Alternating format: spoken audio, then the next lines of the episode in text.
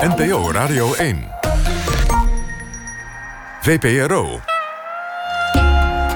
Nooit meer slapen.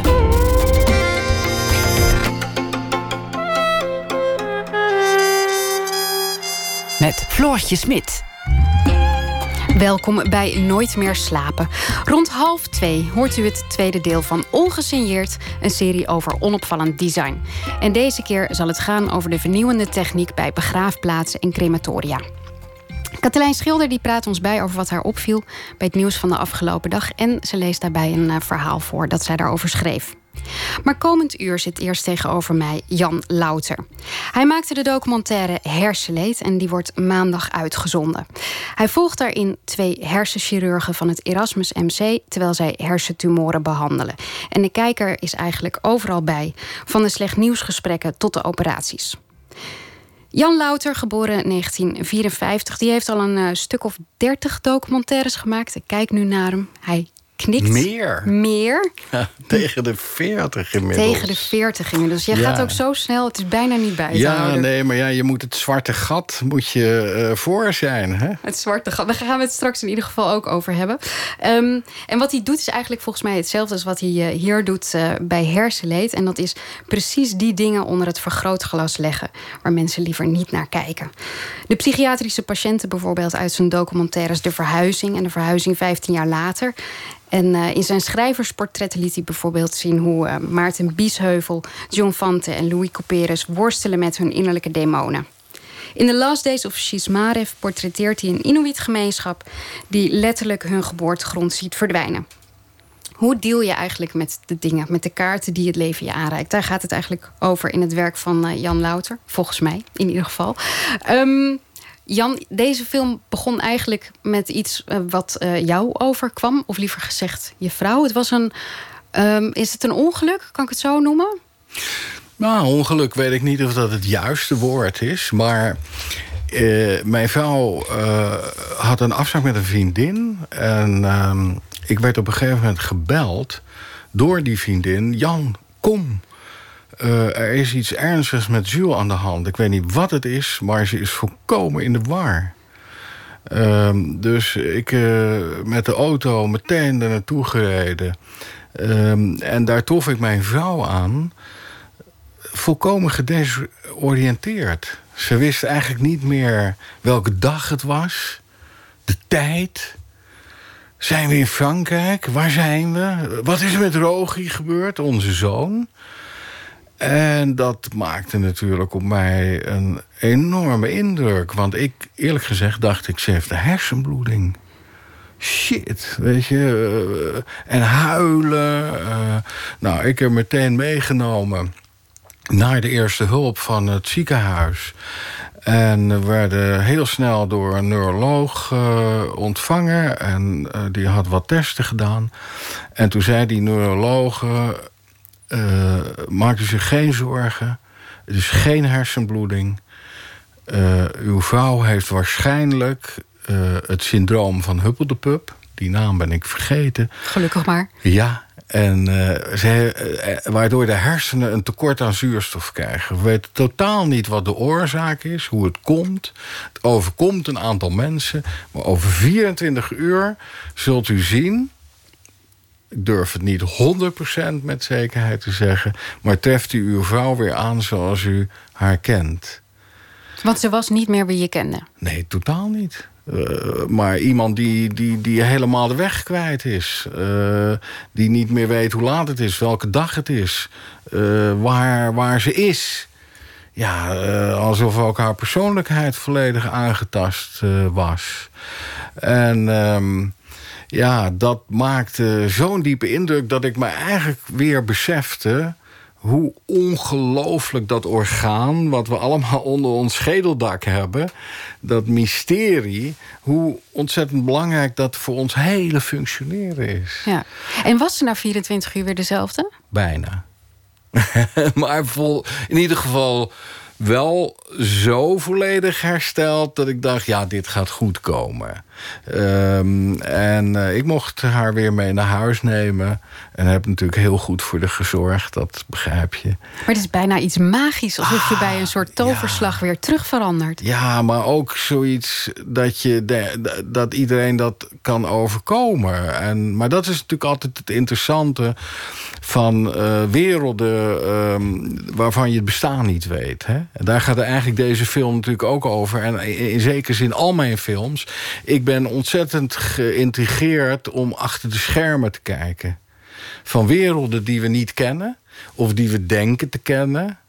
Um, en, of door vooroordelen denken te kennen... maar die dan uiteindelijk in werkelijkheid... als je echt achter die schermen gaat kijken... of heel humoristisch zijn, of tragisch, of verdrietig... of in ieder geval veel genuanceerder dan we vermoeden. En, uh, en dat is eigenlijk ook waar deze film in zekere zin over gaat. Hè? En de aanleiding om dat daadwerkelijk op te gaan pakken... was die gebeurtenis met mijn vrouw. Maar ik ben altijd al heel erg geïnteresseerd in hersenen. Ik ben uh, uh, geïnteresseerd in psychiatrie. Ben opgegroeid in de nabijheid van een psychiatrische inrichting. Uh, en psychiatrie en hersenen, ja, daar is natuurlijk... Het ligt allemaal bij elkaar. Het ligt allemaal bij ja. elkaar. En wat is het bewustzijn? Weet je wel? Wat zijn gedachten? Hoe komen die... Hoe ontstaan die? Waar blijven ze? Weet je? Hè? En uh, toevallig had ik vandaag... Uh, uh, ontmoette ik een van de hoofdpersonen van de film... Clemens Deer van een van de neurochirurgen... het hoofd van de afdeling. En uh, toen zei hij van... ja, weet je, soms halen wij wel eens een stukje van de hersenen weg... gezond weefsel... om dieper door te dringen naar de plek waar de tumor is. Hè? En toen zei hij van... ja, en dan zeggen wij wel eens als grap van... nou, we halen wat losse gedachten weg. En toen zei ik... want dat is een van mijn grote liefdes, namelijk de poëzie. En toen zei ik, ja, maar dat is poëzie, Clemens. Poëzie zijn losse gedachten die je uiteindelijk... Hè, dat is het, het, fascinerende van het dichterschap... als je dat talent en, en die kunst bezit... om die losse gedachten bij elkaar te, te componeren... waardoor je uiteindelijk weer een soort verhaal krijgt. Ja, dat heeft allemaal met die hersenen te maken. Hij had een iets meer praktische instellingen over de hersenen. Hij dacht, die losse, die losse gedachten kunnen er wel gewoon uit. ja, die heb je precies. niet echt nodig. Ja, maar ik heb hem toch wel, uh, ik heb hem toch wel bekeerd tot de poëzie, hoor. Uiteindelijk. Ja. Was, maar was die, die wereld in het hoofd... was dus eigenlijk de wereld wil, die, je, die je wilde uh, laten zien? Nou, dat is niet helemaal waar. Want weet je, uh, kijk, het punt is natuurlijk... Uh, als je, over hersenen, als je het over hersenen hebt en over hersenen gaat nadenken... dan heb je heel snel een filosofische component.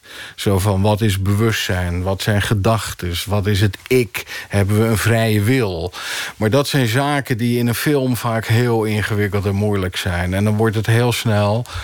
Uh, een wetenschapsprogramma. En uh, dat zou mooi zijn als daar eigenlijk meer van zou zijn op televisie. Maar uh, ja, dan heb je geen film. Een film is uiteindelijk ook conflict, drama. Um, um, dus uiteindelijk, laten we zeggen, heb ik ervoor gekozen om... Um, en dat, daar is de research natuurlijk ook heel belangrijk voor. Het mooie van het vak om te maken is dat je tijd hebt, dat je middelen hebt om iets te onderzoeken, om langduriger naar aspecten te kijken en uiteindelijk keuzes te maken. En ik had het idee, als ik in het Erasmus MC uh, die film ga proberen te maken... dan, um, dan heb ik het hersentumorcentrum als een kader. Hè? En dat is ook een van de redenen waarom ik voor het Erasmus MC gekozen heb. Uh, om daar die film uh, zich af te laten spelen. Want die hele film heeft eigenlijk maar één arena. En dat is binnen het ziekenhuis. Hè? Ik, ik ga niet met de patiënten uh, naar buiten. Ik kom niet bij hen thuis. Alles gebeurt in die arena van het ziekenhuis. Een soort kokon als het ware. Een wereld op zichzelf. Ja. Ik wil een klein stukje laten horen van de film. En dat is Ja. ook um, waaraan je kan horen hoe, uh, hoe interessant die hersenen werken eigenlijk. Ik moet het een klein beetje inleiden. Het is um, de operatie van de patiënt die ook bij kennis is. Hè? Ja. Soms, misschien moet jij dat uitleggen. Soms zijn er uh, operaties nodig waarbij je uh, bij bent. Waarbij ze dus in je hoofd snijden terwijl je wakker bent. Ja, dat is natuurlijk eigenlijk onvoorstelbaar. Hè? Ja. Moet je voorstellen dat jij zit hier en je schedel ligt open en ze zijn in je hersenen bezig en je bent gewoon aan het praten, bij wijze van spreken aan het presenteren. Hè? Ja, nee, maar dat zou kunnen in zou principe. kunnen. En waarom kan het? Dat is ook weer zoiets uh, uh, fascinerends, omdat de hersenen zelf geen pijn kennen. De hersenen registreren pijn. Als je natuurlijk in je arm knijpt, ja, dan die pijn wordt eigenlijk natuurlijk door de hersenen geregistreerd. Niet door de arm. Niet door de arm. Hè? En, uh, en de hersenen zelf, dus, die kennen dus geen pijn. En daardoor is het mogelijk um, dat een neurochirurg. Um, terwijl je bij kennis bent, in je hersenen aan het opereren is. En waarom doen ze dat? Om uh, testjes te kunnen doen, om exact te kunnen bepalen waar zit de tumor en waar gaat het over in gezond weefsel. Want een van de belangrijke aspecten van het vak van neurochirurg, in tegenstelling tot algemene chirurgie, is dat uh, er staat veel op het spel. Eén verkeerde handeling ja, en, en, en je kan verlamd zijn. Of je kan niet meer spreken. Of, of, of, hè, of, of de liefde uh, voor je hond of je vrouw kan verdwenen zijn. En dat kan dus inderdaad uh, met die wakkere operatie, zoals ze dat noemen. Ja, daar gaan we nu een klein stukje van horen. Goed, Oké, okay, gaan we door. Even. We gaan verder met nazeggen. Kantoor. Kantoor. Phonematische parafasie was dat licht. Suiker. Suiker. Goed zo. Verhaal. Ver, verhaal. Aarzeling. Kerel. Kabouter. Nee. Dat is, uh, Perseveratie. Ja. Koning. Koning. Azijn. Azijn. Palet. Palet. Nee, dat gaat niet goed. Nee, dat was een neologisme. Ja. Oké, okay, dat zou kunnen, want ze zitten temporaal te stimuleren. Oké. Okay. Gaan we nog een keertje doen, zometeen? Ga maar door. Verder, Steven. Je, je, je maakt een opmerking over deze operatie. Want hoe lang duurde zoiets? De operatie? Ja. Nou, ik denk wel eens, ja, alles bij elkaar wel uh, drie, vier uur. Ja, ja, en Steven, dat is dus de patiënt die we hier horen. Uh, ja, die moet daar liggen, doodstil. Zijn hoofd is natuurlijk volledig gefixeerd, zodat daar geen enkele beweging kan, uh, kan zijn. En wat, wat je hoort is eigenlijk dat uh, Arno Vincent, de neurochirurg... in combinatie met de hele staf die daar omheen zit... die is gebiedjes aan het uh, bekijken van... Uh, wat gebeurt er nou als ik hier stimuleer... En dan zegt de linguiste, die zegt, nou, uh, hier gebeurt dit en dat en zo. En zo kan Arno, die kan precies bepalen... hier moet ik afblijven, want dan spreekt hij dadelijk niet meer... als ik dat weghaal.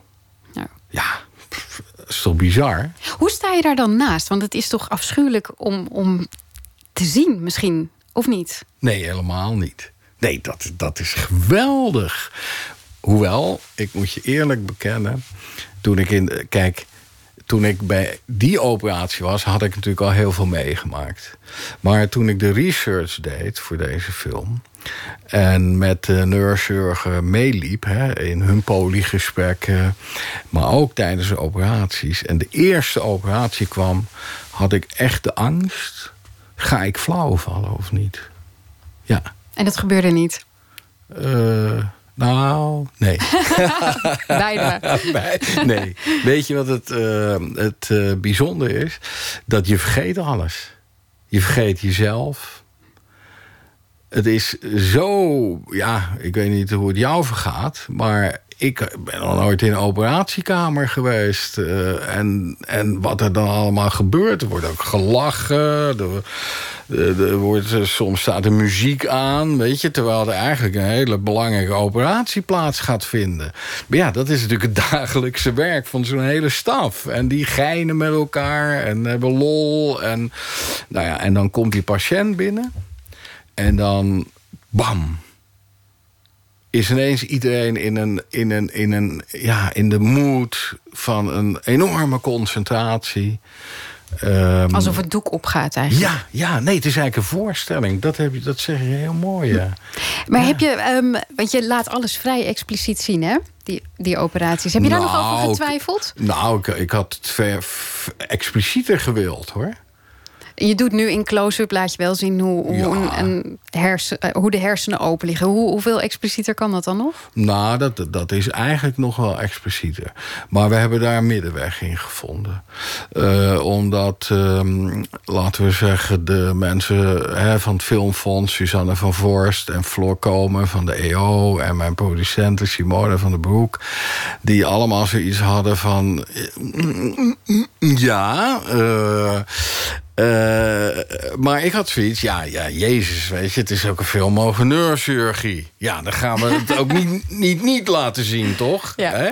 Nou, maar daar moet je middenweg in vinden. Want ik begreep van uh, Floor Komen van de EO, fantastische eindredacteur overigens. Uh, die uh, belangrijke invloed ook heeft gehad op deze film. En mooie input had. En uh, mij enorm gesteund heeft in dit hele proces. Net als Simone. Um, en Floor zei, ja, er is de helft van de kijkers... die kan geen genoeg krijgen van, uh, om dat allemaal expliciet te zien. Maar de andere helft, ja, die weren het hoofd af. Dus nou ja, met z'n allen hebben we daar middenweg in gevonden. Je moest allebei bedienen. Ja, ja, ja, het is nou helemaal zo. En, uh, en ik denk ook dat dat een goede balans is, weet je. Want je moet ook niet overdreven daarin zijn, weet je. Het gaat niet alleen maar over het expliciet tonen van... Uh, oh, kijk eens, weet je, nu uh, zien we bloed en hersenen, et cetera. Uiteindelijk gaat die film over veel meer dan dat. Hè? Het interessante daarvan vond ik wel... Um, op een gegeven moment lichten ze, lichten ze de schedel een stukje... dus je ziet de hersenen. Ja. En dan legt de chirurg ook uit dat je zo mooi de hartslag uh, ziet in de hersenen. En toen dacht ik, zo heb ik eigenlijk die hersenen nog nooit gezien. In films, bijvoorbeeld in horrorfilms, zie je ze wel, maar dan heeft het altijd iets afschuwelijks. Het is net alsof we bijna bang zijn voor wat er in ons eigen lichaam zit. Ja, ja. Nou ja, kijk, wat ik uh, de eerste keer ervaarde. Uh, ik stond werkelijk op een gegeven moment uh, op ongeveer 10 centimeter afstand van levende hersenen... van iemand die daar lag en geopereerd... dat ik dacht, ik ben zo dichtbij iemands wezen... wat daar ergens in die grijze massa besloten ligt. Hè? En, en dat ik ja, dat ik helemaal niet meer ook dacht van uh, dat het eng is. Of, uh, of dat ik flauw zou vallen. Of dat. Ja, ja, het klinkt een beetje. Ja, misschien hemels of zo. Maar, maar je bent zo dichtbij een mysterie waar we nog zo weinig van weten. Hè? En uh, ja. Ja, ik, ik, ik, ik, ik raakte daar niet op uitgekeken. Weet je, ik zei zelfs op een gegeven moment, na twee, drie operaties, zei ik tegen uh, Arno Vincent: joh, volgens mij kan ik dat ook. Het is toch helemaal niet zo ingewikkeld. Die wat weghalen daaruit. Het is niet helemaal waar, want je hebt natuurlijk in, in je handen of iemand inderdaad kan lopen of spreken. Of, dat is de truc. Ja, ja. Is, uh, want die patiënten, uh, je volgt ze allemaal. Je volgt ze niet alleen tijdens die operaties, maar tijdens het hele proces. Um, dus eigenlijk ga je bijna als eerste ook meteen uh, de gesprekken in met ze. Dan weten zij van tevoren weten zij nog niet wat ze precies hebben, hoe ernstig het is. Waarom wilden mensen daar aan meedoen? Waarom wilden ze jou daarbij hebben op, bij zo'n ontzettend emotioneel en ook belangrijk gesprek? Ja, ja, nou kan je wel uh, bekennen dat natuurlijk ook lang niet iedereen dat wil. en wilde.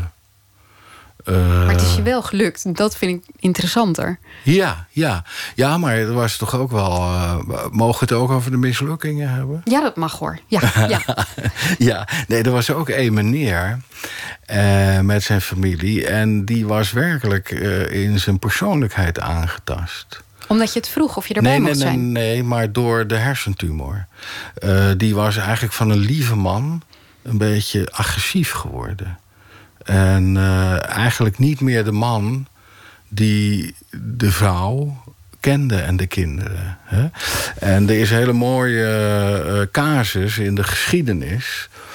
Um, uh, ik weet niet meer, maar laten we zeggen 100 jaar geleden, eind 1800, toen werden de spoorwegen, uh, het spoornet aangelegd in Amerika. En uh, daar, on, daar gebeurde ongeluk. Een van de arbeiders al daar, die kreeg een staaf staal door zijn hoofd. En dat ging zo schuin door zijn hoofd.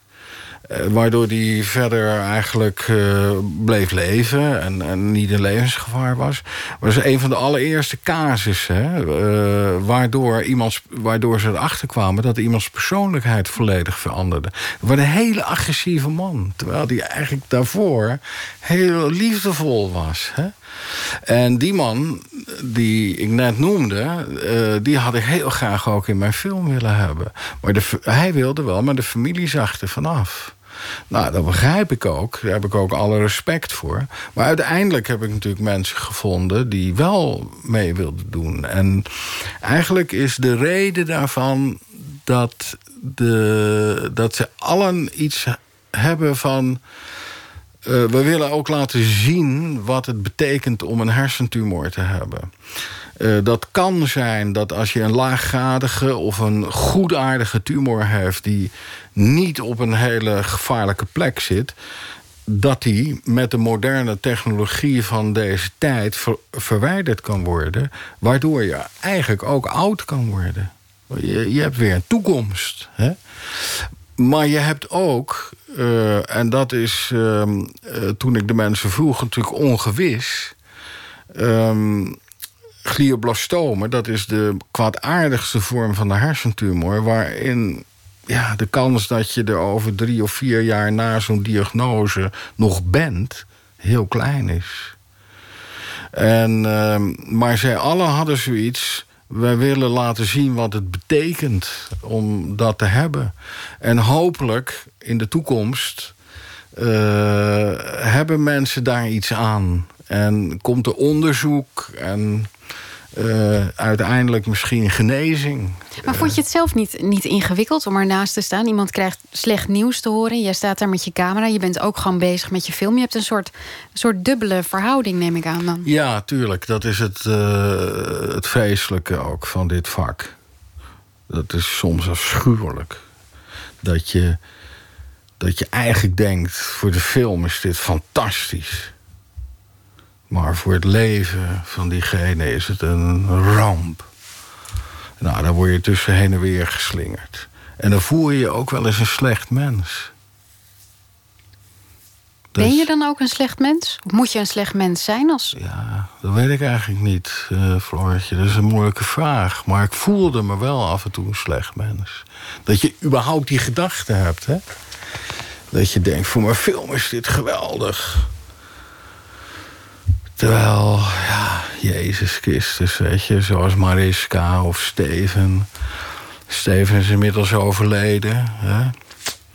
Ja, moeilijk, moeilijk, moeilijk, moeilijk, moeilijk. En uh, het enige is dat ik weet dat ik een oprecht mens ben. En, uh, en, en uh, ik heb veel met ze gedeeld. En, maar ja, weet je, soms ben je toch een slecht mens. ja. Je moet het een beetje zijn misschien. Ja, ja, ja, kloten. Vreselijk, verschrikkelijk. Ja. Je wil natuurlijk dat dat soort lieve mensen... die nog midden in het leven staan, dat, dat hen dat niet overkomt. En het bizarre is... Waarom overkomt het nou altijd die goede mensen... en niet die klootzakken, zal ik maar zeggen... die er ook op aarde zijn, hè? Nou ja, wat je in je film laat zien is eigenlijk dat het, het kan inderdaad iedereen overkomen. Maar je, Ja. je ziet ook eh, eigenlijk een soort dwarsdoorsnee van de hele bevolking. Hè? Probeer Ja, je zoveel zo? mogelijk te laten zien. Ja. Nou ja, niet zozeer. Je, je hebt eigenlijk drie patiënten die je volgt. Eh, jonge mensen. Maar je laat net zo goed oudere mensen in de, in de, ehm, in de, in de wachtkamer zien. Eh autochtoon, allochtoon. Alles loopt door elkaar heen. Het kan iedereen overkomen. Ja, en wat ik ook geprobeerd heb in de film... en ik weet niet, ik hoop dat dat overkomt... eh, dat we hebben drie hoofdpersonen... Tessa, Steven en Mariska. Maar eh, laten we zeggen, er zitten scènes in de film... dat ik op de afdeling gefilmd heb... dat men, wanneer mensen geopereerd zijn... en dat ze allemaal met verband om hun hoofd eh, zeg maar zitten... en met heel veel ook kijk, doorkijkjes naar buiten... want in het Erasmus MC hadden we de, de mogelijkheid om zelfs in de operatiekamer naar buiten te kunnen kijken. Dus, dus ik heb ook heel veel doorkijkjes naar buiten laten zien. Met het idee van, ja, er is ook die buitenwereld die doorgaat. Hè? En daarbinnen zit je allemaal gevangen in dat, in, in, in, in dat kokon, zal ik maar zeggen. En die drie hoofdpersonen die we hebben, die, ehm, daaromheen heb ik eh, heel veel mensen gefilmd... die, laten we zeggen, in bed eh, liggen, zitten... met het verband om het hoofd, voor zich uitstaren. En ja, feitelijk overkomt hen eh, eh, hetzelfde als die drie hoofdpersonen. En dus het, inderdaad, het kan iedereen overkomen. En het is ook niet zo, bijvoorbeeld bij longkanker... ja, daar is roken een, een, een aspect... Wat, eh, ja, waardoor je kans dat je longkanker krijgt eh, groter is. Maar bij hersentumor is dat volslagen onduidelijk. Ja, wat het meteen heel, eh, heel ingewikkeld maakt. Ehm, ik vond eigenlijk dat die mensen ook veel nuchterder en rustiger reageerden dan ik zelf denk ik zou doen. Ja, maar dat is het. eh, daar, daar kan je niks over zeggen. Dat denk je, hè? Dat eh, heb ik natuurlijk ook. Want bijvoorbeeld iemand die niet in de film zit... maar dat was gedurende mijn researchfase... dat was een, eh, een man, Pim Fuik, fotograaf. Bleek achteraf, hè. Prachtige foto's gemaakt in opdracht van grote bedrijven... van Philips, ING, et cetera. Maar ook eigen werk gemaakt indrukwekkend de wereld rondgereisd. Is een van mijn eerste slecht nieuwsgesprekken waar ik bij was. Wist ik natuurlijk ook niet. Hij was daar met zijn vrouw en eh, zijn vader en moeder. Nou, pakweg 55 jaar. En hij kreeg van Arno Vincent te horen... u heeft een glioblastoom. Nou ja, geen perspectief feitelijk. En dat was één tranendal. En er werd geroepen van waarom wij? En waarom, waarom? Weet je? En ja, daar sta je bij, dan voel je je echt wel machteloos hoor. En dan denk je natuurlijk ook van ja, dit, hier had ook ik kunnen staan. Of jij. Hè? En ehm, ehm, ik weet niet of dit nog consistent is in mijn antwoord, maar, eh, maar eigenlijk is mijn film tussen de regels door een ode aan het leven. Ik, ik wil eigenlijk ook met deze film zeggen: leef. Neem het leven, pak het leven. eh, besef hoe fragiel het allemaal is. Hoe snel het tussen je vingers doorglipt. En, en hoe vergankelijk het allemaal is. Dus Maar- dat is wat jij daar het, op, op die afdeling het meeste Ja. nog uit hebt gehaald. Ja, zeker. Ja. Nou, dat is ook een beetje cliché, want dat is natuurlijk altijd zo. Weet je, als er iemand overlijdt in je, in je omgeving, of, hè, dan zeg je allemaal van. eh, Maar ja, laat het dan maar een cliché zijn. Maar, maar eh, ja, dat, ik hoop ook dat mensen dat een beetje beseffen. Van eh, ja, het kan ons overkomen, het kan morgen voorbij zijn. Het heeft, dat heeft uiteindelijk wel iets, iets ehm, geruststellends. Het is een film die denk ik op papier klinkt als iets griezeligs, als iets engs... waar je misschien niet eens naar wil kijken. Maar je hebt wel geprobeerd om daar een heel geruststellende film van te maken. Eh, ik weet niet of het een geruststellend film is. Dat niet. Het is ook heftig. En, en emotioneel en helemaal geen lolletje. Eh, maar ik hoop dat de adem van de film, dus tussen de regels door... dat er ook iets ontstaat van... ehm, ja, gelukkig zijn wij het niet die daar als patiënt zijn. Maar laten we dat koesteren. Laten we ook proberen om iets aardiger tegen elkaar te zijn. En niet te veel te klagen. En ja, nogmaals, laten we zeggen, onze zegeningen tellen. Hè? En ik vond erg mooi wat uh, Clemens Derven in de film zegt. Hè? Die natuurlijk ook heel veel slecht nieuwsgesprekken moet voeren. En hoe ga je daar als arts mee om? Wat vertel je, wat vertel je niet? En dat hij dan zegt van... ja, het is bijna misdadig als je als arts iemands hoop ontneemt. Want wat is leven? Leven bestaat voor een groot deel uit hoop. Hè? En uh, dus laten we veel hopen met z'n allen. Maar ben jij nou met deze film dan zelf die confrontatie aangegaan... omdat je hier zelf heel erg bang voor bent? Nee. Bang voor die dood? Nou, uh, nou kijk, ik wil helemaal niet dood natuurlijk. Dat, uh, nee, ik heb, ik heb mijn leven lang een doodsangst gehad. Een van mijn favoriete dichters, J.C. Bloem, die dichtte... Uh, niet slapend denk ik aan de dood. En als ik niet kan slapen... Nee, hoe is die nou? Dan kan ik hem ineens niet citeren. Normaal gesproken lukt me dat natuurlijk altijd heel goed. Tuurlijk. Hè? Ja. Uh, We zoeken hem op thuis. Ja, maar met andere woorden... je denkt eigenlijk altijd aan de dood. En dat deed ik ook. En, maar doordat je altijd met die dood bezig bent... vergeet je eigenlijk te leven. Dat is een rare paradox natuurlijk. Uh, maar goed, ik was daardoor geobsedeerd. En, uh, en, en, en ik las ook ja, het liefst zeg maar, romans en gedichten... Uh, die allemaal, laten we zeggen... Ja, over de vergankelijkheid gingen. En, ja, en over die obsessie. Hè? Maar daar ben ik echt, uh, dat, dat is wel voorbij hoor. Het is voorbij. ja, ik ben nu 63 en uh, nee joh, dat, uh, ik, ik wil ook leven. Begonnen met leven. Zeker. We gaan straks verder praten met Jan Louter. Straks ook het tweede deel van Ongesigneerd en een verhaal van Katelijn Schilder. Dat strakjes na het nieuws van 1 uur.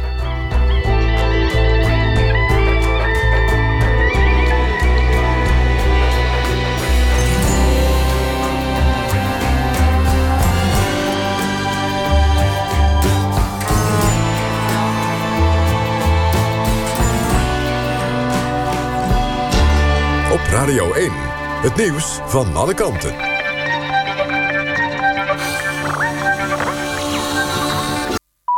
1 uur, Mark Hokker met het NOS-journaal. Op de NC-groeven bij Maastricht komen zoveel bezoekers af... dat de veiligheid niet langer kan worden gegarandeerd. Het gebied is daarom afgesloten en er is beveiliging ingezet. Er is overlast van jongeren die de mergelwanden bekladden... alcohol en drugs gebruiken... en van grote hoogte in het water van het natuurbad springen.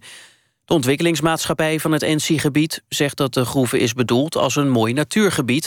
Het is alleen zo aantrekkelijk geworden dat het lijkt op een strandbadplaats, zegt de voorzitter van die maatschappij. Het kan volgens hem nog de hele zomer duren voordat het NC-gebied bij Maastricht opnieuw is ingericht. Het Duitse muziekfestival Rock am Ring is op de openingsavond afgebroken vanwege een mogelijke terreurdreiging. De politie heeft alle bezoekers van het terrein gestuurd. Volgens een Nederlandse bezoeker verliep dat rustig. Rock am Ring is het grootste meerdaagse rockfestival van Duitsland op de Nürburgring. Komende ochtend wordt besloten of Rock am Ring dan wel doorgaat. Acht van de dertien vestigingen van Holland Casino zijn vanavond gesloten vanwege stakingen. Werknemers legden om tien uur het werk neer. Personeel voert al langer acties en eist onder meer 2,5% loonsverhoging. Ook wil het personeel baangaranties als het bedrijf wordt geprivatiseerd. Het is de 27e staking bij Holland Casino in zeven weken. De jongerenafdeling van de SGP doet aangifte van antisemitisme tegen een raadslid in Den Haag. De politicus van de Partij van de Eenheid noemde Israëlische scholieren die bij de SGP Tweede Kamerfractie op bezoek waren zionistische terroristen in wording. Hij schreef dat woensdag in reactie op een Facebookbericht van SGP-leider Van der Staaij over het bezoek.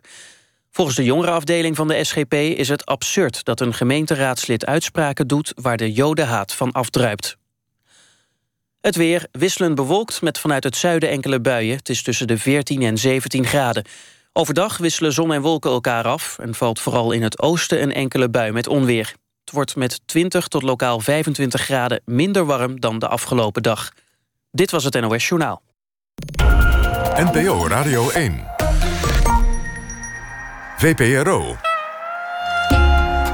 Nooit meer slapen.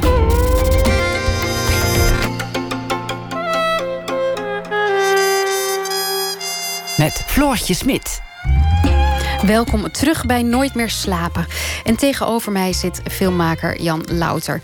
Zijn documentaire Hersenleed is maandag op eh, NPO 2 te zien. En die gaat over twee hersenchirurgen en hun patiënten. We hebben het net eh, voor het nieuws al gehad over hoeveel invloed de hersenen eigenlijk hebben op je persoonlijkheid. Uh, hoeveel impact het kan hebben als dat wordt aangetast. En over doodsangst. Daar zijn we eigenlijk mee geëindigd, uh, Jan Louter. Nou ja, dat is een mooi voor de nacht, toch? Ja, dat dacht ik ook, doodsangst. um, je zei iets aan het begin van het uur. Je zei, ik ben opgegroeid. Ik ben eigenlijk altijd al gefascineerd geweest door die, door die uh, psychiatrie. En ik ben opgegroeid naast een psychiatrische instelling. Um, de, hoe, hoe, hoezo hey, komt die fascinatie daar dan vandaan? Nou, kijk... Um, um, het Delta ziekenhuis, dat heette vroeger Maasoord... ten zuiden van Rotterdam, gelegen aan de Maas, vandaar Maasoord. Uh, daar ko komen mijn uh, vader en moeder vandaan. Uh, dorpje Portugal en Roon. Um, en mijn beide grootvaders werkten daar ook. Veel van de dorpsbewoners hadden daar werk. En de ene grootvader was elektricien, de ander metselaar. En als kind hoorde ik heel veel verhalen uh, over dat instituut. Van gillende, krijzende mensen. En boah, daar kreeg ik bijna nachtmerries van. Of nou, ik denk dat ik ze wel had, ook nachtmerries van. Maar omdat ik daar, laten we zeggen, dus in de nabijheid van was, fysiek... maar ook door verhalen... Uh, ja, ben ik eigenlijk geïnfiltreerd met een uh, enorme interesse in psychiatrie. En, uh, um, en ik ben vaak op het terrein geweest als jongetje van 12. Was ik met een vriendje. Ik had in de eerste plaats sigaretten uit de Manchester Brook. Mijn vader had zo'n Manchester Brook. Hij werkte in de haven. Had ik sigaretten uit zijn zak gepikt. En uh, met mijn vriendje uh, uh, gingen we zeg maar de grienden in aan de Maas. En klommen we op een gegeven moment over een heel hoog hek. En kwamen we, bleek later, hè, op het terrein van Delta ziekenhuis, van Maasoort, van die inrichting. Maar wij hadden die sigaretten, maar geen vuur vergeten natuurlijk om uh, lucifers mee te nemen. maar we wilden roken natuurlijk, was heel spannend. En toen zagen we een man uh, in de verte en we liepen daarop af. En vroegen toen aan die man een vuurtje. Maar die man, die had een enorme kille blik in zijn ogen. En hij trilde en hij rookte. Maar we kregen wel een vuurtje, dus we namen dat ook. Maar we schrokken daar tegelijkertijd ook heftig van. En uh, toen realiseerde ik me dat we op het terrein van, uh, van waren, van Delta ziekenhuis. Dus ik zei, shit, we moeten weg, weet je, dit is gevaarlijk. En uh, dadelijk worden we vermoord of zo. Hè? Ja, allemaal de kindergeest natuurlijk. En al die verhalen die ik gehoord had. Nou ja, uiteindelijk hebben we de uitgang gevonden.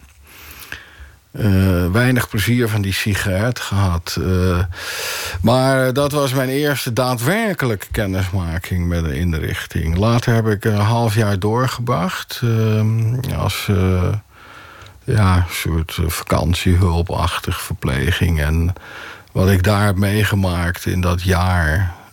dat was... ja, dat heeft een wending in mijn leven eigenlijk teweeggebracht. Want?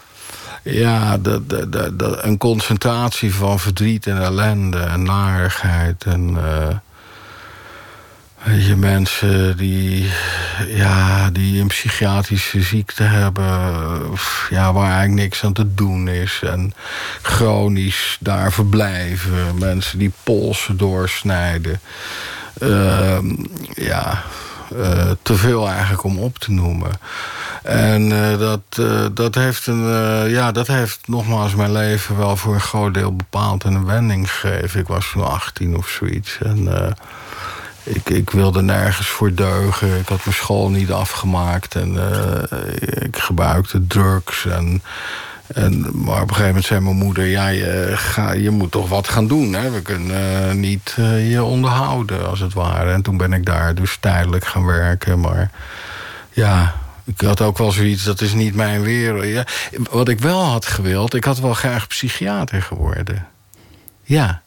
Nee, ik, vind het, ik vind het toch heel opmerkelijk. Want je, je zegt nu een aantal dingen. Je, je, bent, je had er nachtmerries over. Je bent uh, op je twaalfde zo'n beetje hardrennend uh, weggegaan. Op je achttiende ben je bijna getraumatiseerd. Totaal onsamenhangend en krankzinnig zijn. Hè? Nou, nee, wat ik zo fascinerend vind... is dat dat, dat hele... dat uh, de gekte loopt als een soort rode draad door al je werk. Het zit in je literatuurportretten.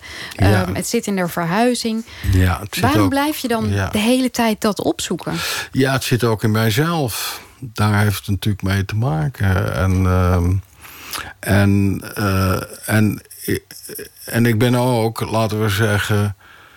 Uh, ja, ik heb ook een soort bijna mededogen met, met mensen waarbij het allemaal net niet lukt of zo. Hè? Of waarbij het wel lukt, maar die daar vorm aan geven door er literatuur van te maken of kunst. Of, Um, dus laten we zeggen... ja, ik, ik, ik hou van mensen die net anders zijn dan...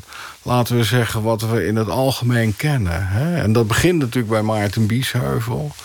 Die, um, ik ben een film aan het maken weer hè, met Maarten.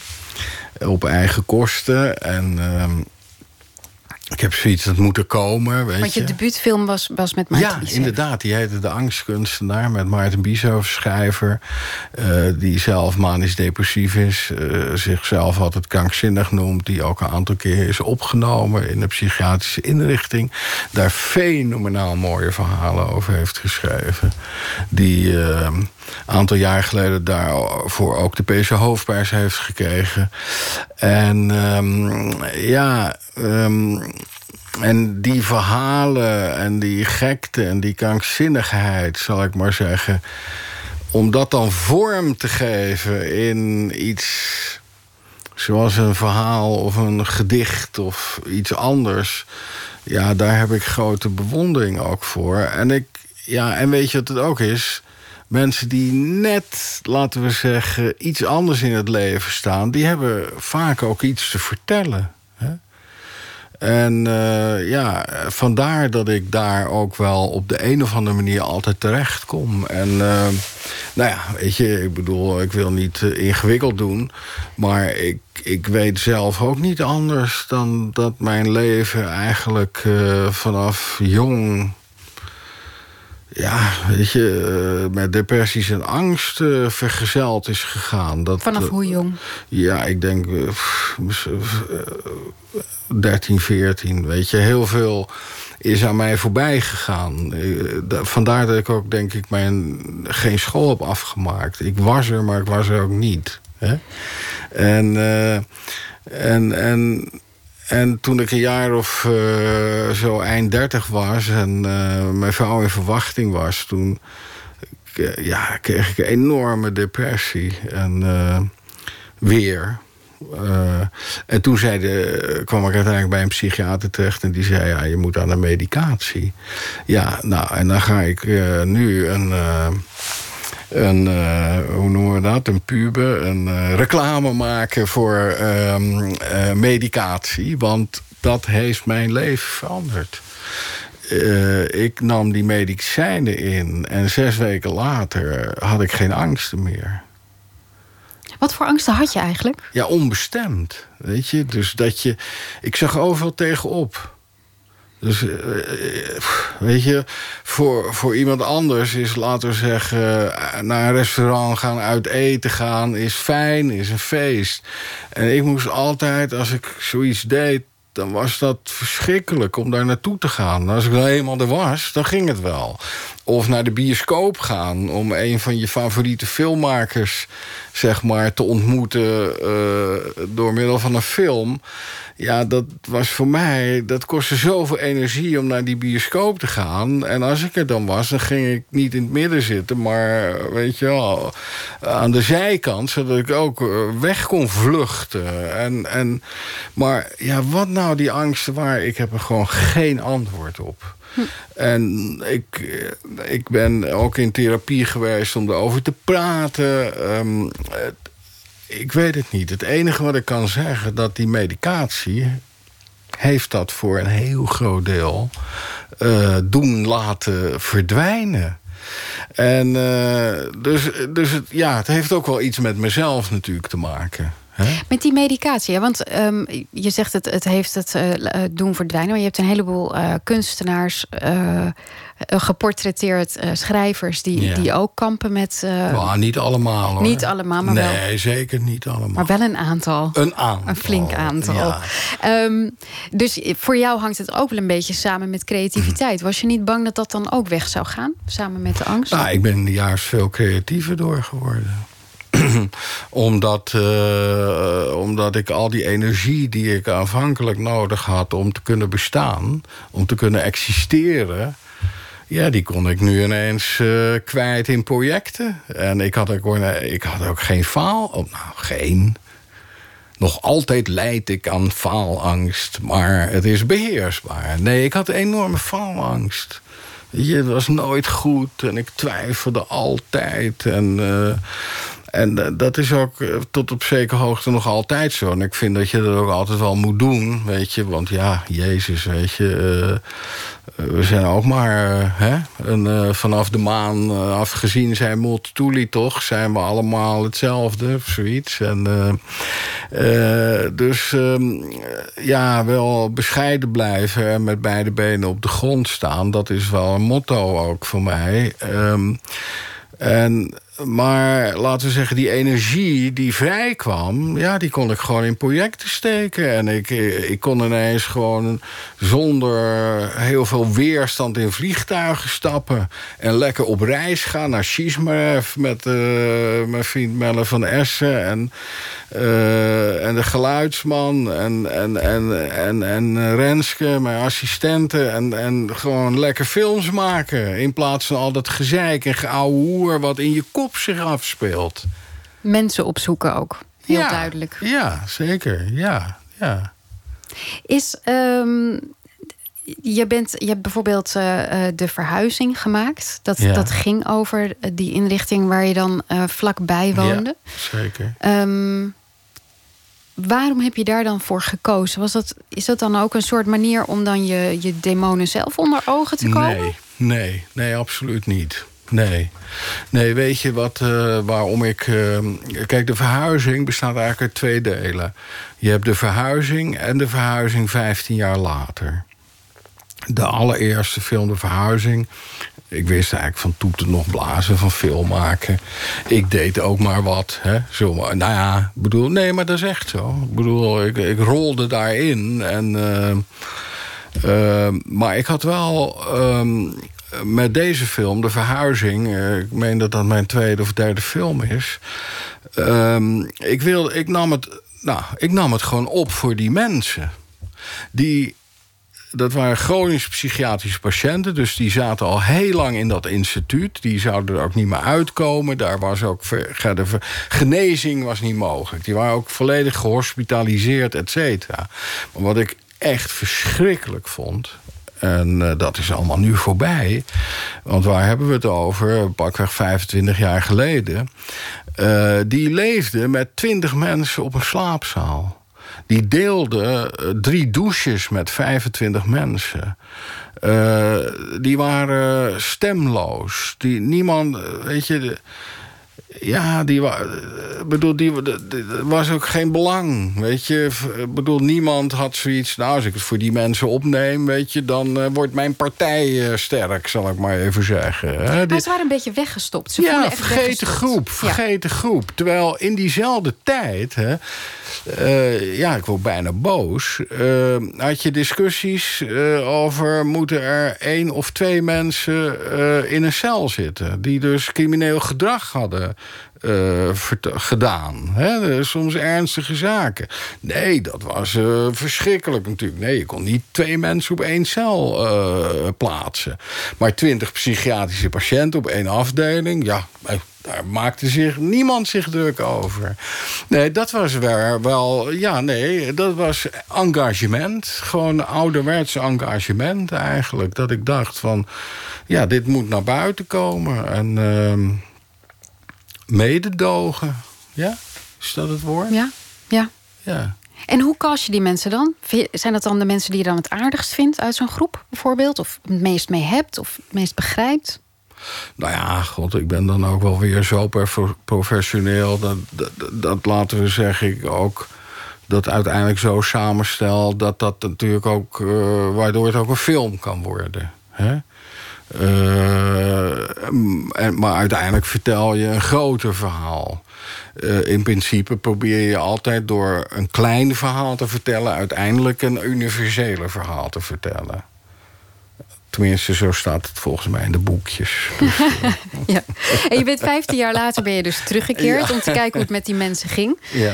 Ehm, opvallend genoeg ging het met de mensen waarvan je vooraf dacht van oh dat wordt niks, ging het vrij goed. En andersom eigenlijk. Ja, ja, ja, ja. Want je ziet bijvoorbeeld Toos. Toos was Ja, Toos. schizofreen. Ja. Of oh, ja, Een ja. soort smetvrees had ze. Die is volledig afgetakeld in de. In de tweede ja, film. die konden eigenlijk, laten we zeggen, dat, dat nieuwe leven... dus, la, eh, eh, dus die hele groep van, van, die, eh, van dat paviljoen... waar al die mensen verbleven, die verhuisden naar een nieuwbouwafdeling in Helvoetsluis. Een stadje in de buurt van die inrichting, eh, op 20 kilometer afstand. Waar ze eigen kamer kregen en eigenlijk veel meer vrijheid en, en mogelijkheden. En dat, Toos bleek dat niet aan te kunnen. En die was eigenlijk zo gehospitaliseerd en zo gevangen in die beschermde omgeving van die inrichting.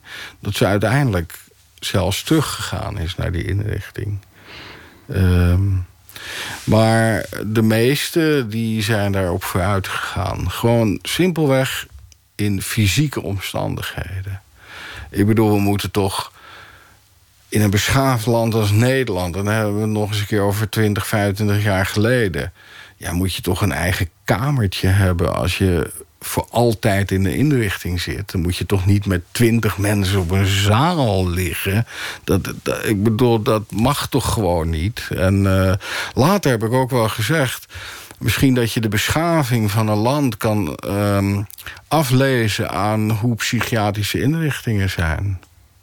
Ja, je, zegt, je zegt wel dat dat, ehm, dat dat zo is. En dat, dat is ook zo. Maar ik zie ook in jouw film, die, Ja. die 15 jaar na de verhuizing, zie ik ook heel veel eenzaamheid. Ja. Het zijn echt alleen nog maar mensen die in hun eigen ja, maar dat is, ook hoofd het, leven. dat is ook het verschrikkelijke van schizofrenie, van, van veel psychiatrische stoornissen.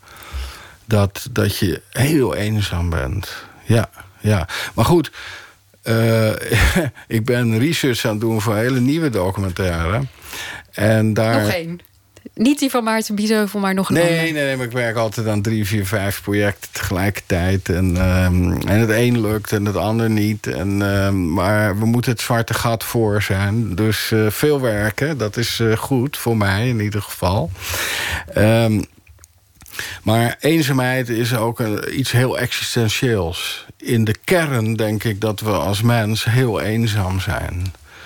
Eh, en die eenzaamheid, die, ja, die is soms verschrikkelijk. Die ervaar ik soms en daar word ik helemaal gek soms af en toe van. Die wil ik eigenlijk helemaal niet. En ja, eh, dat, dat, dat is soms verzengend verschrikkelijk. Heeft die eenzaamheid met dat zwarte gat te maken ook? Nou, voor een deel, ja. Maar hoe het precies zit, weet ik ook allemaal niet, hoor. Eh, maar ik ervaar het, hè, zou ik maar zeggen. En, maar we leven door de ander. En, eh, maar, maar dat kennen we denk ik allemaal wel. Hè? Ik, heb, ik heb een ontzettende fijne vrouw, een geweldige zoon. En ja, weet je, wat heb je nou eigenlijk... waarom zou je je in, ten diepste eenzaam moeten voelen? Er is geen reden voor. Maar dat is ook iets existentieels, denk ik. Of eh, althans, ik ervaar het zo. En uh, ja, en dat, dat, dat, dat wil je niet ervaren. Want dat is verschrikkelijk. Weet je, ik heb het zo vaak met Maarten Biesheuvel over... die in zijn sombere periode afgesloten van de wereld is. En soms heb ik dat ook, weet je. Dat je, ja, dan maak ik contact en weet je, mensen die mij kennen, die, die ja, ach, die Jan, die kan met iedereen praten en gezellig. En, uh, dus, uh, maar, hoe maar ten diepste is er iets, ja, waar ik geen raad mee weet. En, en dat we, ja, nou ja, in ieder geval het filmmaken helpt daar wel uh, bij om om dat in ieder geval te beheersen. Hè? Om je moet bezig blijven. Absoluut. Anders, anders gaat het mis. Nou ja, de kans. Ja. Maar het gaat steeds beter. ja, het gaat steeds beter. er is hoop. Ja. Er is hoop. Ja, voor allen hoor. ik, heb, ik heb wel gekeken. Ik zag Toos dus in, weer terug in, in die film uh, van jou, van de verhuizing, ja. 15 jaar later. En ik dacht wel moet je dit nog laten zien? Want ze trilt, uh, ze ja. kan niet meer naar de wc zelfs. Ze moet overal bij geholpen worden. Ze smeekt ja. je bijna. Of ze, ze zegt eigenlijk van ik wil dit gewoon niet meer. Heb je daarover getwijfeld? Twijfel je er wel eens over? Nou, natuurlijk wel. Uh, ja, tuurlijk. Want je bent nu ook bezig met, uh, met een film over Maarten Biesheuvel, uh, ja. zeg je. Maar die is nou, ook op televisie geweest. En daar hebben mensen ook van gezegd... het wordt ook snel een freakshow. Nou ja, precies. Weet je, daar worstel ik natuurlijk ook wel mee. Van, uh, ja, je wil niet de aftakeling laten zien ten volle. Hè? En... dus we moeten ook maar kijken waar het uh, eindigt. Hè. Wil, uh, bedoel, misschien dat het uiteindelijk uh, dat ik beslis om met Maarten zeg maar, dat niet aan het publiek te laten zien. Maar aan de andere kant is er ook wel zoiets van... ik vind ook dat we schaamteloos moeten zijn in het leven. Ach, weet je, waar moeten we ons schamen? Wat, wat, wat, wat stelt dat voor, dat decorum, hè? Weet je, uiteindelijk zijn we... Ja, dan komen we weer even bij die multitooli terecht. Dat van de maan af gezien zijn we allemaal hetzelfde. En dealen en wielen we eigenlijk met heel veel dezelfde vragen. En uh, ja, waarom zou je je schamen? Hè? Ja, dat is het ook. Maar het moet natuurlijk geen freakshow worden. Dat ben ik zeker met je eens. Nee. Uh, maar je confronteert kijkers wel steeds met, met dingen waar. Nou, dat valt wel mee hoor. Denk je niet? Ja, maar ik heb heel veel andere films gemaakt. Ik bedoel, jij, blij, jij, nee, jij blijft hangen bij de verhuizing nu. Maar ik heb ook een set Flower in the Sand gemaakt. The Last Days of Shizmarev. Uh, waar dat allemaal helemaal niet... Uh, wel, uh, dat soort aspecten spelen misschien wel een rol. Maar waar je niet alles in die zin laat zien. Hè? Dus je zoomt heel erg in nu op één aspect. En ook wel terecht, begrijp ik ook wel. En uh, het is ook niet... Uh, je hebt het ook wel goed gezien. Dat, dat laten we zeggen, die gekte... Oh, het is een woord dan, hè, maar dat... dat gekte dat, is ook een moeilijk woord in deze. Nee, zeker. Maar, maar laten we zeggen dat, dat, dat, daar, dat daar wel een zekere rode draad... zou ik maar zeggen, loopt door wat ik gemaakt heb dat daar wel altijd, nou ja, op zijn minst aspecten van een rol spelen. Hè? Ja, ja, nou ja, er zit altijd wel een soort duistere kant in, volgens mij. Ik heb, ik heb ook uh, je film uh, De Wereld van Wubbo gezien, bijvoorbeeld. Ja. Over een choreograaf. Ja. Daar zit ook heel duidelijk de duistere kant van, van Wubbo in. En, en waar hij mee Ja. zit. En Ja. het, het is wel een terugkerend ding. Het Ja. zit misschien niet overal zo expliciet in. Nee, maar dat is wel waar. Ik, ik, ik, ik, ik, ik, ben het wel met je eens hoor, eh, in de grote lijnen. Maar eh, het kost wat moeite om het eh, toe te geven.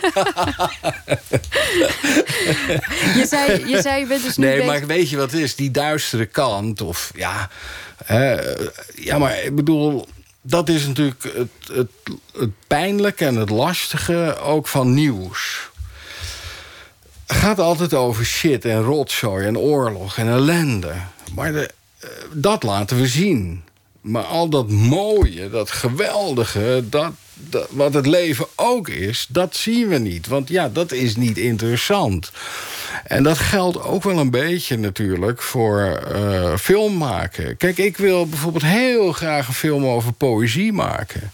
Maar dat krijg ik nooit voor elkaar. Er is geen omroep die daar geïnteresseerd in is. In het mooie, het schone van de taal en van de poëzie. En het schone van het leven. En het prachtige van het leven. Ja. Mensen willen liever ellende zien dan, eh, dan iets moois. Ja, helaas is dat zo, voor een deel. Hè? En, ehm, maar nee, maar het zit ook in mij, tuurlijk. En ik zoek het op en, eh, en ik ben daar ook geïnteresseerd in. En, eh, want het leidt soms ook tot hele bijzondere dingen. Hè? Zoals John Fante, een van mijn lievelingsschrijvers. Eh, ja, weet je, die aan de zelfkant leefde. eh, geen cent om te makken. En eh, ja, die, die daar, daardoor, mede daardoor, mede daardoor... want het is niet helemaal te verklaren natuurlijk... maar een prachtige roman heeft geschreven, As the Dust. Een van mijn lievelingsromans. En, maar het mooie is, laten we zeggen, dat zo'n roman hè, of een gedicht die misschien, laten we zeggen, vanuit een zekere duistere situatie voortkomt, ons, kijkers, eh, lezers, ook weer heel veel troost kan bieden. En blijdschap. Hè? Zeker. En eh, dat wilde jij eh, eigenlijk ook doen met jouw documentaire Hersenleed. Vertelde je in, in het vorige half uur. Die wordt uitgezonden op 5 juni op NPO 2. Jan Louter, hartelijk dank voor dit gesprek. Ja, jij ook. Dankjewel.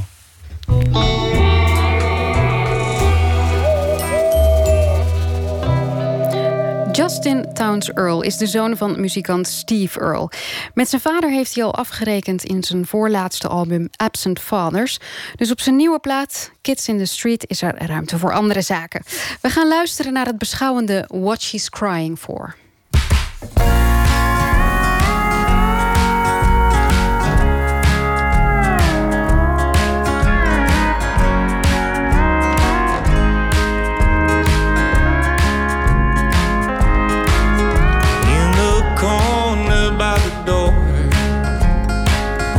didn't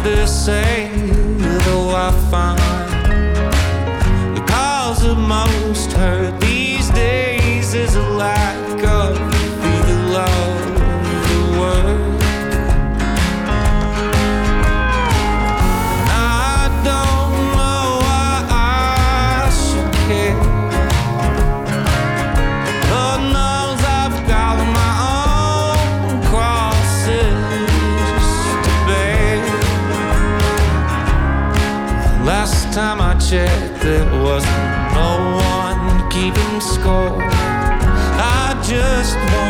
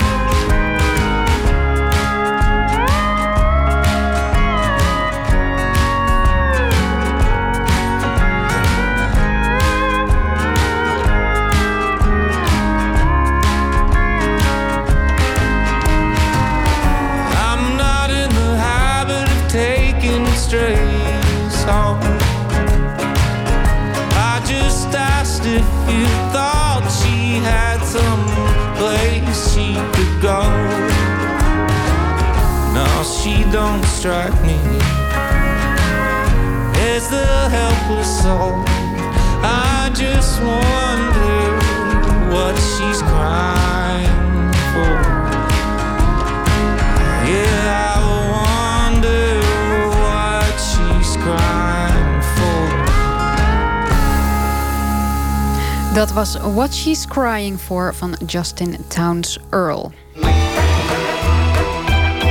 Nooit meer slapen. En vandaag deel 2 van Ongesigneerd. Een podcastserie van Tjitske Muse en Laura Stek over onopvallend design. Deze week het, onderwerp, het ontwerp van de dood.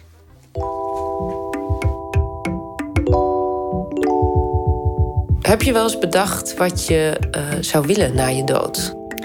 Nou, in ieder geval niet cremeren. Zodat je zo'n oven ingaat en dat er dan niks meer overblijft dan een beetje zo'n sigarettentipje. Dat vind ik smerig.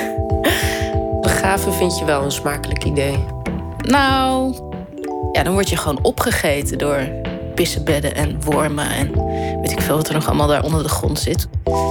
Maar, nou ja, goed, optimaal is het allemaal niet. Eh, het liefst ga ik natuurlijk gewoon niet dood. En ik vind het ook niet heel fijn om over na te denken.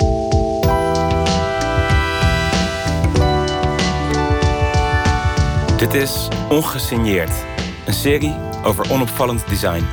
Gemaakt door Tjitske Musche en Laura Stek. Ik ben er gewoon bang voor. Ik denk dat dat het is. De begraafplaats.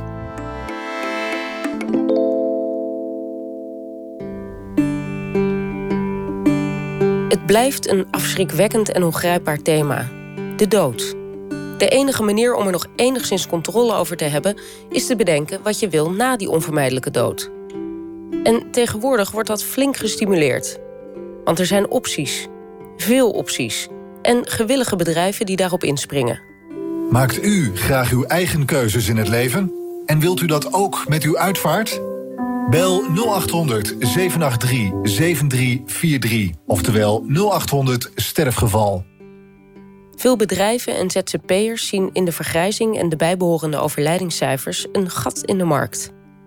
Hier een kleine greep uit het fascinerende kanaal Uitvaart TV. Je zit bewolkt of half bewolkt, zoeken we een zonnig plaatsje. Daar vliegen we dan heen, dat doet even voor het gevoel wat meer. Misschien heb je je leven lang in een cabrio gereden. En waarom dan met je laatste rit ook niet? Zo hebben we bijvoorbeeld ook zilvergrijs, we hebben bordeauxrood. Halve liter, hele liter en anderhalve liter. Ja, tal van mogelijkheden zijn er. U roept en wij vliegen of wij verstrooien.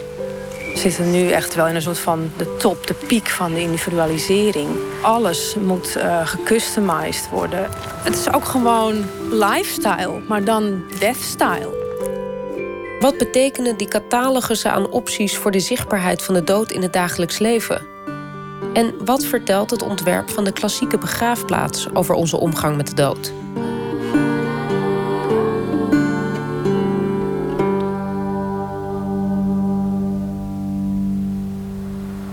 Kijk, hier is dan zo'n cipresachtig ding. Hij is wel een beetje treurig gesnoeid. Samen met funerair specialist Babs Bakels loop ik over het oude gedeelte van de Nieuwe Ooster. Een van de grootste en oudste begraafplaatsen van Amsterdam, die zowel begrafenissen als crematies verzorgt. Ze wijst naar een indrukwekkende cipres. Vroeger was hij veel groter. Stond dat ding daar zoals een eentje? Voelde je, ja, dan kon je je identificeren met die boom. Zo van, ja, ik voel me ook alleen. Weet je, ik ben ook gewoon een eenzaam wezen op deze aardkloot. Straks ga ik gewoon alleen dood. Het is duidelijk dat Babs vaak over de dood praat. Ze wint er inmiddels geen doekjes meer om. Alles gaat kapot.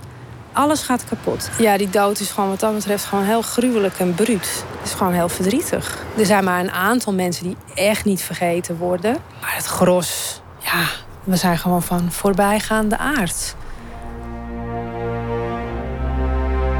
We gaan dood en we worden vergeten. Maar die boodschap is gewoon te hard voor het menselijk gestel.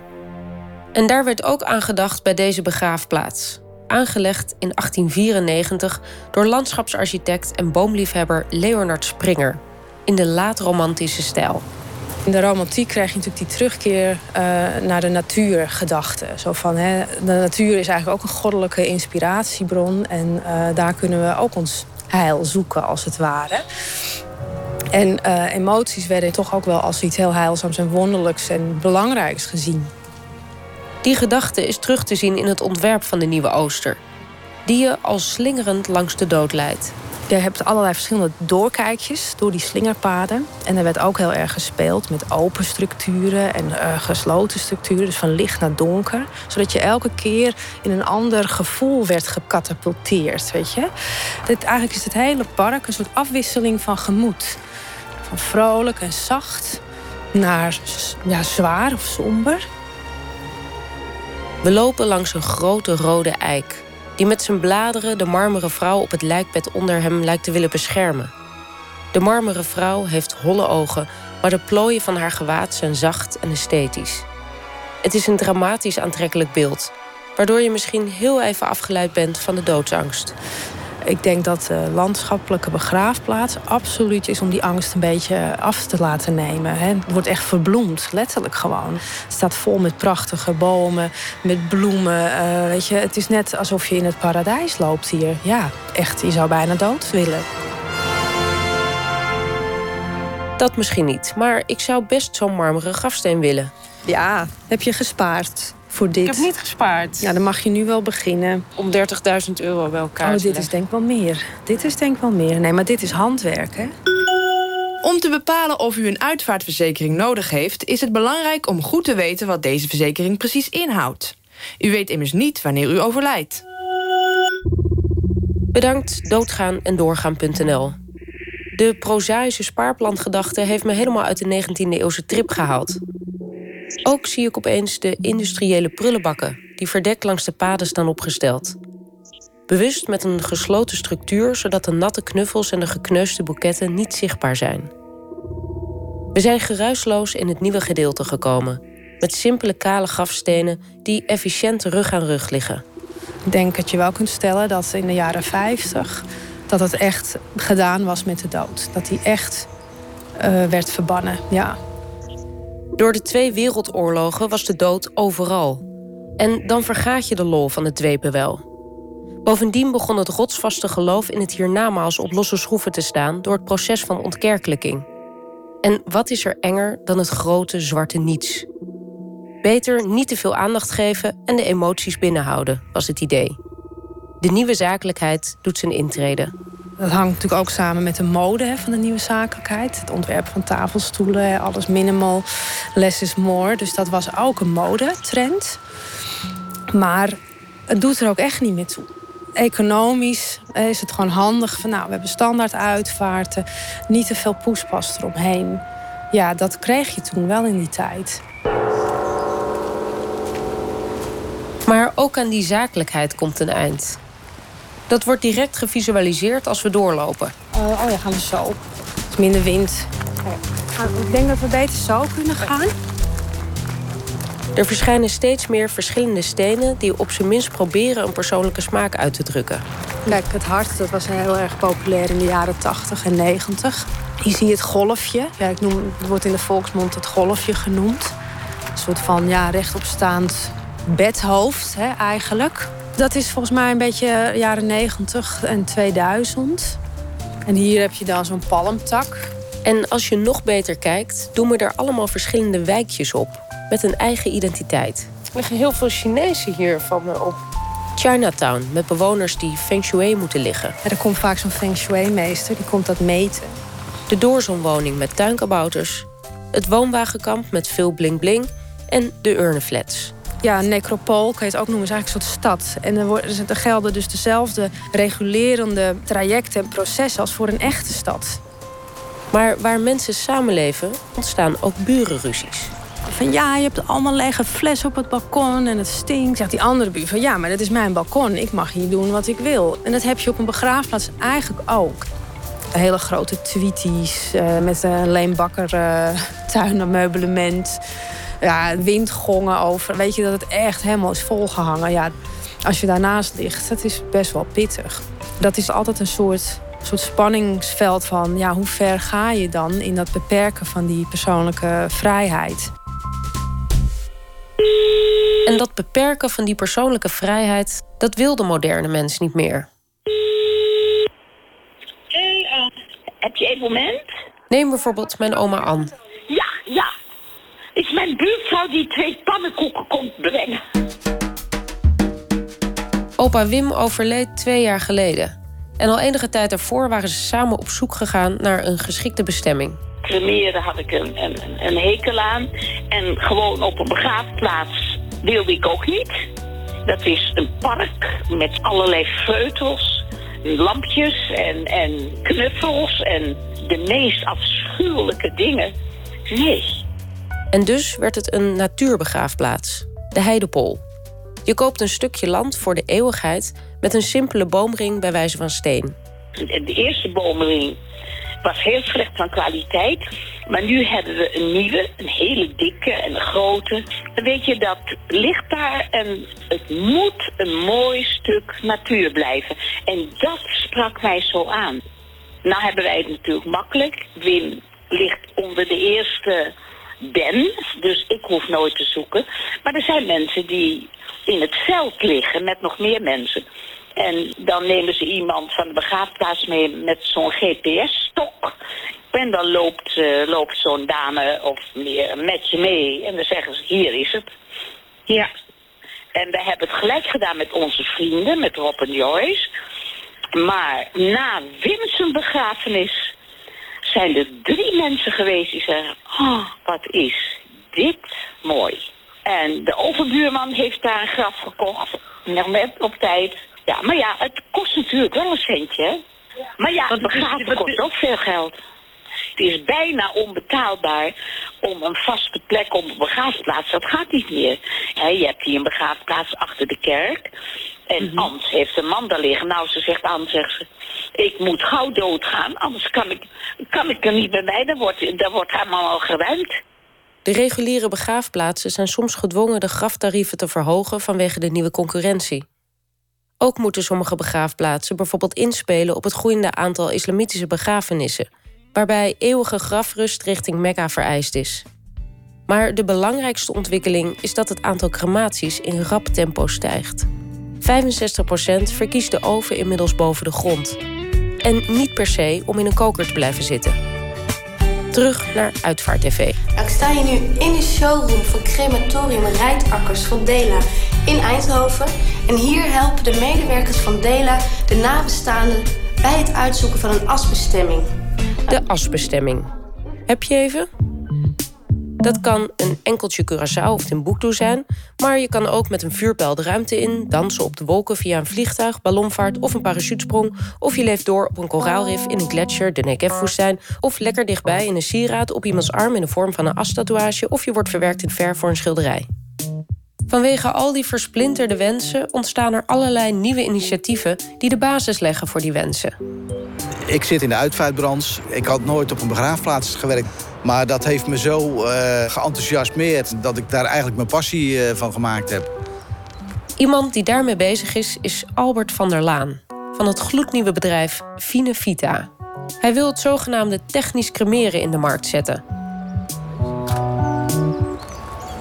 De telefoon kan niet afgaan, want ligt in de auto. Oké. Ik ontmoet hem op een industrieterrein langs de A2. Naast dat Chinees aandoende hotel dat ooit het grootste Chinese bordeel van Nederland had moeten worden, maar nu gewoon van der Valk is. Nou, dit is nou een van de uitzonderlijke plekjes die wij zoeken om zo'n technisch crematorium op te richten. Hier loopt dus de A2 en daar loopt de... De, de spoorbaan naar, eh, naar Amsterdam. Maar qua uh, bouwlocatie is het echt ideaal. Dit is echt ideaal. Technisch cremeren wil dus zeggen... zo snel en goedkoop mogelijk gecremeerd worden... zodat je daarna alles met de as kunt doen wat je maar wil... zonder de hele package deal te hoeven nemen. Dit noemen wij een daaldersplekje. Van der Laan loopt glunderend over het rommelige industrieterreintje. Het Van der Valk zit hier vlak naast. We moeten over het terrein van Van der Valk heen. Dit is gewoon een ideale situatie, hè? Opa zal misschien gezegd hebben... gaan jullie bij Van der Valk nog maar eventjes een hapje eten met de kleinkinderen? He, dat past allemaal bij elkaar. Ze gaan elders gaan ze afscheid vieren of eh, een condoleance. Niet bij ons. Uh, dat is de trend in Nederland. Daar springen wij dus gewoon op in. Want hoeveel zou het kosten om gecremeerd te worden op zo'n crematorium? Een, een, technische crematie zonder uh, dat de familie erbij is. Uh, 4,25. Met familie erbij, moet ik het goed zeggen, 7,95. Ja, dat ligt natuurlijk op een totaal ander niveau... als dat je naar een crematorium gaat. Uh, ja, dan zit je toch tussen, tussen de 1000 en 2000 euro te denken. En hoe ziet zo'n technisch crematorium eruit? Is dat gewoon een heel klein grijs gebouwtje? Of hoe moet ik me dat voorstellen? Ja, wij zouden dan wel nog de zijkanten met uh, bijvoorbeeld leisteen uh, bedekken. Dat je niet zegt van nou, dat is echt industrie. ja, het is niet meer als een overgebouwtje. En uiteraard een kantoortje. Uh, er moet een asopslag zijn, de as die moet verwerkt worden. En een woonkamer, zeg maar, die gebruikt wordt als afscheidsruimte. En meer is het eigenlijk ook niet. Ik denk dat wij over 50 jaar toch wel tegen die 90% aan zitten. Cremeren. En dan bijna van die 90% dat het dan ook ongeveer een 80% echt technisch gecremeerd wordt. Albert van der Laan is natuurlijk optimistisch over dit aantal vanwege zijn start-up. Maar als deze trend doorzet, dan zou het inderdaad kunnen dat de dood een andere plek in onze maatschappij gaat krijgen. Misschien zijn de kleine leistenen oventjes langs de snelweg en dolende GPS-sticks in het bos dan nog de enige concrete aanwijzingen. En de necropolen aan de rand van de stad? Die veranderen dan misschien wel in musea, waar je nog oude funeraire culturen kunt bezichtigen. Wij zullen de dood meenemen naar een concert, op vakantie, hem op de vensterbank zetten en hem een Facebookpagina geven. In een poging hem in ons normale leven te integreren. Je bent pas dood als je niet meer herdacht wordt. Ja, en toch word je vergeten. Dat is eigenlijk het hele verhaal. En dat is maar goed ook. Dat was Ongesigneerd, een podcastserie van Tjitske Mussen en Laura Stek. Kijk voor meer afleveringen op de interactieve stadsplattegrond via www.vpro.nl slash ongesigneerd. U kunt u ook abonneren via iTunes of Stitcher en dan krijgt u elke week automatisch een update. En dan gaan we verder met uh, 1 minuut, de serie verhalen in 60 seconden. En deze bijdrage heet Café de Dialoog. Pst, 1 minuut. Ik heb een keer hier een aantal Russen gehad.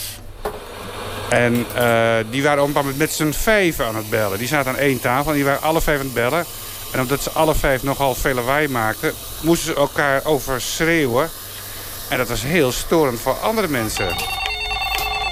Ja, dat mensen druk aan het communiceren zijn... maar vergeten dan met een mens van vlees en bloed te communiceren even. Zo hoort het niet te gaan.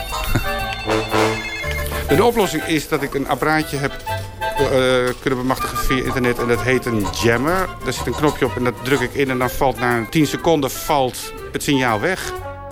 Dan valt het opeens weer stil. Eigenlijk worden ze tot een bepaalde hoogte eventjes uit een dubbele wereld gehaald... waar ze eigenlijk ook niet zo goed raad mee uh, weten. Ik denk dat ik soms een soort rust teruggeef die ze misschien wel vergeten waren. Die ook heel wel, weldadig kan zijn. U hoorde 1 minuut, gemaakt door Stef Visjager.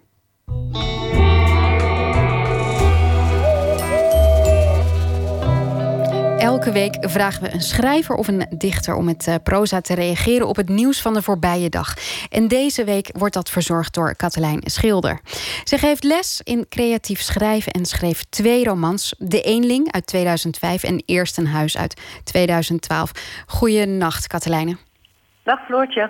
Hi. Um, het nieuws van vandaag, waar heb jij je over verbaasd? Na afgelopen nacht uh, mocht de 10 miljoenste bezoeker van het Rijksmuseum een nacht in de Eregalerij slapen, vlak voor de nachtwacht. De Eregalerij is. Ja, dus ligt met die mooiste, grootste zaal in het Rijksmuseum. Precies. Waar al de grote meesters hangen. En uh, daar stond een bedje voor hem klaar. En uh, hij at aan een mooi gedekt tafeltje. En poetste zijn tanden terwijl hij op zijn sokken door de zalen liep. Ja, prachtig verhaal. Ja, dat is al een verhaal. Hij, nou, inderdaad. En ik las dat hij zelf het licht uit mocht doen in de zaal. Uh, voordat hij onder de dekens kroop. En uh, vooral dat laatste detail bracht me op een verhaaltje. Oké, okay, laat horen. De langste nacht. Ooit sliep ik in de kelder van een villa aan de rand van het bos. In die kelder stond fitnessapparatuur, een sauna, een pooltafel en een soort bioscoopscherm zo groot als, nou ja, zo groot als de nachtwacht zo'n beetje. Er was één lichtknop waarmee alle lichten tegelijk aan en uitgingen. Ik drukte op de schakelaar. Het was in één klap zo donker dat ik op handen en voeten mijn weg terug naar de stretcher heb gezocht. Een stuk of zes rode stand-by lichtjes van alle apparaten die mij omringden knipperden in het donker alsof ik onder schot gehouden werd door sluipschutters. Ik kroop uit bed, voelde langs de muren op zoek naar die verrekte schakelaar. Na een minuut of vijf, of een uur, of drie dagen... met het licht was ook het begrip van tijd er als een speer van doorgegaan... was ik als de dood dat ik naast die verdomde lichtknop... ook nooit meer de weg terug naar de stretcher kon vinden. In de eregalerij van het Rijksmuseum is het niet veel beter slapen, vrees ik. De mannen op de schilderijen blijven je de hele nacht aankijken, vanuit alle hoeken.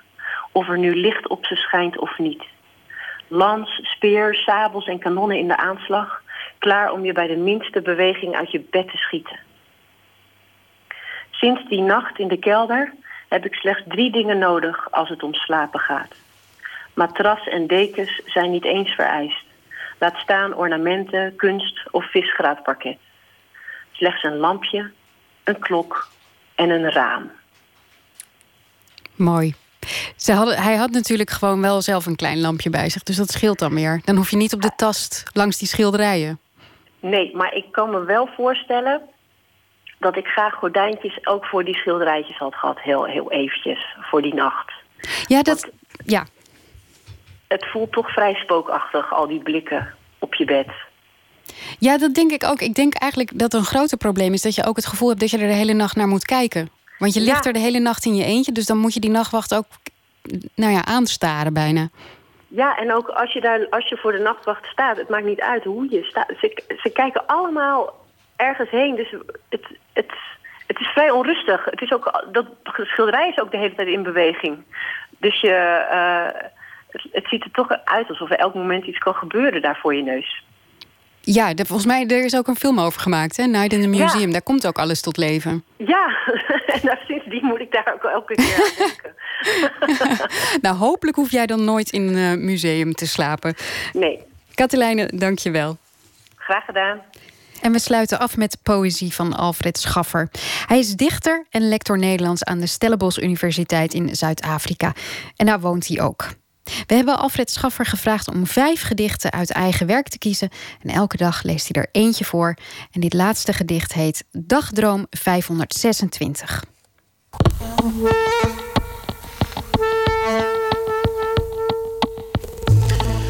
Dagdroom 526. Deze kale ruimte die ik met munitie voor een week doorkruiste. Hier werd ik aan een truck gehaakt, terwijl ik luid de eerste regels van het volkslied zong. Alleen de eerste regels, om de melodie. Hier leerde ik een dier te slachten, alle ingewanden in een jute zak en dan de fik erin. Hier was wie slimmer dan de dood dan wie. Fietsen, slootjes springen, En hier plasten zeven kinderen over me heen. En ik bleef liggen tot ik weer kon staan. Hier rende ik een zomeravond door de tuin achter haar aan. Of ze moest lachen, al dat lage licht. Als ik niet oppas, doe ik heel voorzichtig één stap achteruit. En nog een stap. En stap voor stap stap ik bij mij vandaan. Pas als ik ver genoeg ben en mij niet meer hoor, draai ik me om, begin te rennen als een gek. Wat is het stil vandaag? Zo stil als een bos in de winter. Zo stil als een vogel, hoog in de lucht. Zo stil als een walvis die slaapt. Dit gedicht komt uit de bundel Mens, Dier, Ding. Die uh, verschenen is in 2014. Een, uh, een soort kaleidoscopische bundel over het fictieve... tenminste, dat heb ik ervan gemaakt... het fictieve leven van de Zuid-Afrikaanse Zulu-koning Shaka Zulu. Uh, het bestaat uit dagdromen, uit interviews, een quiz, een grap en uit verschillende dagdromen waarin ik geprobeerd heb om een innerlijk perspectief op Shaka Zulu te werpen. En uh, zoals het ook in dit gedicht dan gaat, dan komt er toch altijd weer allerlei vuiligheid bij. In de zin dat het einde een, gestolen is uit een uh, Engelstalig kinderboek dat ik voor mijn dochtertje voorlees. En dat uh, gepest van Shaka Zulu in zijn jeugd, waar gebeurt. Om het echter te maken heb ik geput uit mijn eigen jeugd. Als een kleine bruine jongen in Leidsendam, waar ik soms onder pesterijen nou ja, ook stond. Al is het een bundel over Shaka Zulu, ook weer een bundel over de dichter zelf. Je ontkomt er nooit aan. Dagdroom 526. Deze kale ruimte die ik met munitie voor een week doorkruiste. Hier werd ik aan een truck gehaakt terwijl ik luid de eerste regels van het volkslied zong. Alleen de eerste regels, om de melodie. Hier leerde ik een dier te slachten, alle ingewanden in een juttezak en dan de fik erin. Hier was wie slimmer dan de dood dan wie. Fietsen, slootjes springen, en hier plasten zeven kinderen over mij heen en ik bleef liggen tot ik weer kon staan. Hier rende ik een zomeravond door de tuin achter haar aan. Of ze moest lachen. Al dat lage licht. Als ik niet oppas, doe ik heel voorzichtig één stap achteruit en nog een stap. En stap voor stap stap ik bij mij vandaan. Pas als ik ver genoeg ben en mij niet meer hoor, draai ik me om. Begin te rennen als een gek. Wat is het stil vandaag? Zo stil als een bos in de winter. Zo stil als een vogel, hoog in de lucht. Zo stil als een walvis die slaapt. U hoorde Alfred Schaffer met het gedicht Dagdroom 526. En dat was Nooit meer slapen. Komende maandag dan zijn we er weer. Dan komt uh, Bernice Notenboom langs. Zij is poolreiziger, klimaatjournalist en filmmaker. En dit voorjaar skieden ze twee breedtegraden naar de Noordpool... om de urgentie van het klimaatakkoord van Parijs te onderstrepen. Inderdaad, dat is precies dat akkoord waar Amerika zich net uit heeft teruggetrokken. Genoeg om over te praten, lijkt mij dus. Dat onder meer op maandag. Strakjes kunt u luisteren naar De Nacht van de Radio. En ik wens u een hele goede nacht toe.